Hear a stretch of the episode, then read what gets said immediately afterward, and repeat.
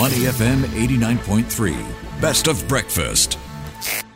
The bigger picture, only on Money FM 89.3. Good morning. Welcome to the bigger picture. Now, Asian markets are building on their rally yesterday after the US Federal Reserve signaled that the cycle of interest rate hikes may be coming to an end. That's right. This is on the back, of course, of the Fed's decision to keep interest rates unchanged at a 22 year high of between 5.25 to 5.5%. Fed Chair Jerome Powell also acknowledged that there has been significant tightening of financial conditions in recent months, leading traders to believe that the Fed is done with hikes. So, what are the implications for Asian central banks, and what would the strength of the US dollar mean for Asian currencies as well as markets? Let's check in now with Christopher Wong. He is the Southeast Asia portfolio strategist at Fidelity International. Good morning, Chris. Hi, morning, Ryan. Hey, great having you on. So let's start with the background first. And this, of course, coming off the back of the latest FOMC meeting where no changes as expected, but some signaling, some saying a bit more dovish than expected. What's your take and what's it going to mean for Asian banks?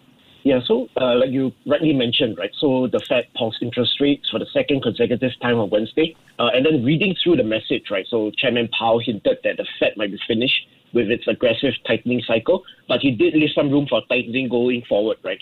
They would still monitor progress on inflation, restrictiveness of financial conditions, but overall, we'd say the message was much more dovish than markets were initially expecting. So in Asia, actually the conditions here have been right for kind of easing or for them to cut rates generally, right? Growth has been slowing while inflation coming under control. However, given kind of the hawkish Fed and the strength of the US dollar, it's prompted actually some central banks in Indonesia, the BI and the BSP in Philippines to make surprise interest rate hikes in October.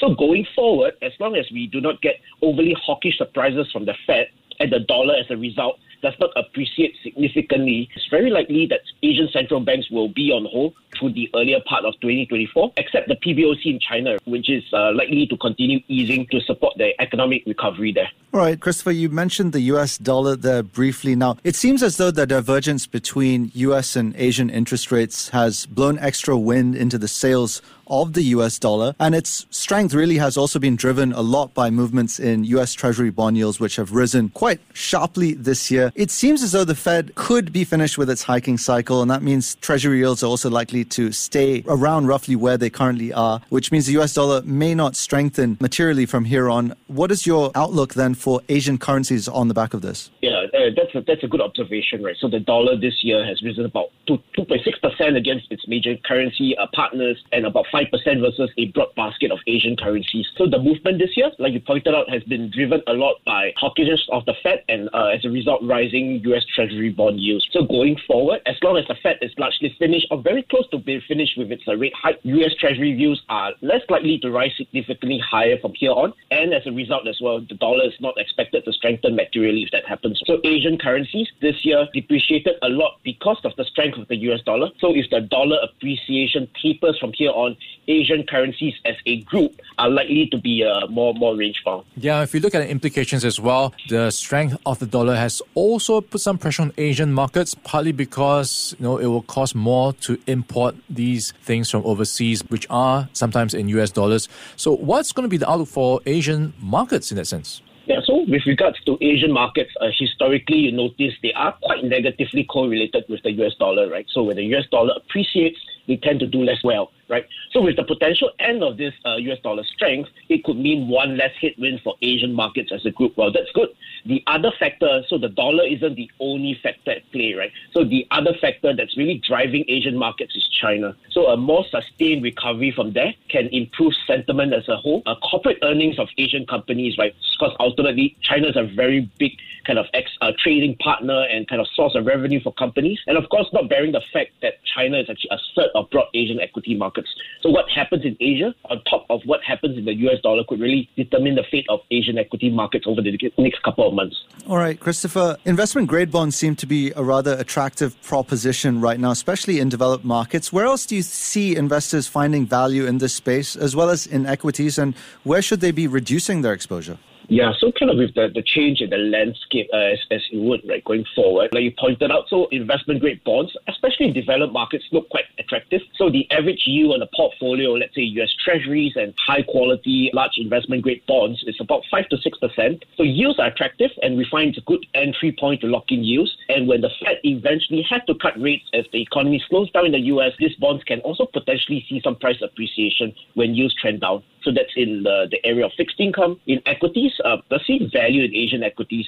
Certain areas like Indonesia benefiting from high commodity prices, uh, Taiwan, Korea from the improvement of the semiconductor cycle and the AI-driven capex. India is a nice structural growth market and seeing good foreign inflows.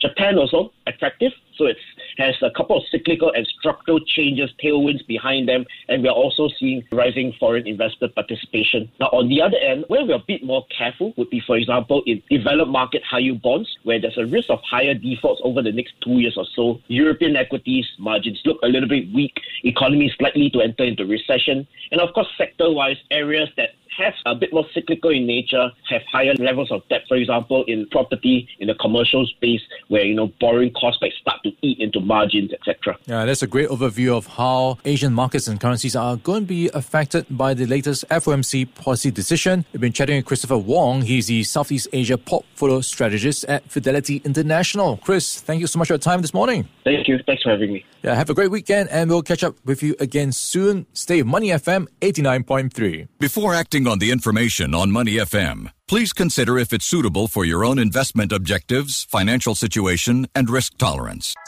To listen to more great interviews, download our podcasts at awedio.sg or download the awedio app. That's A W E D I O, awedio at the App Store and Google Play.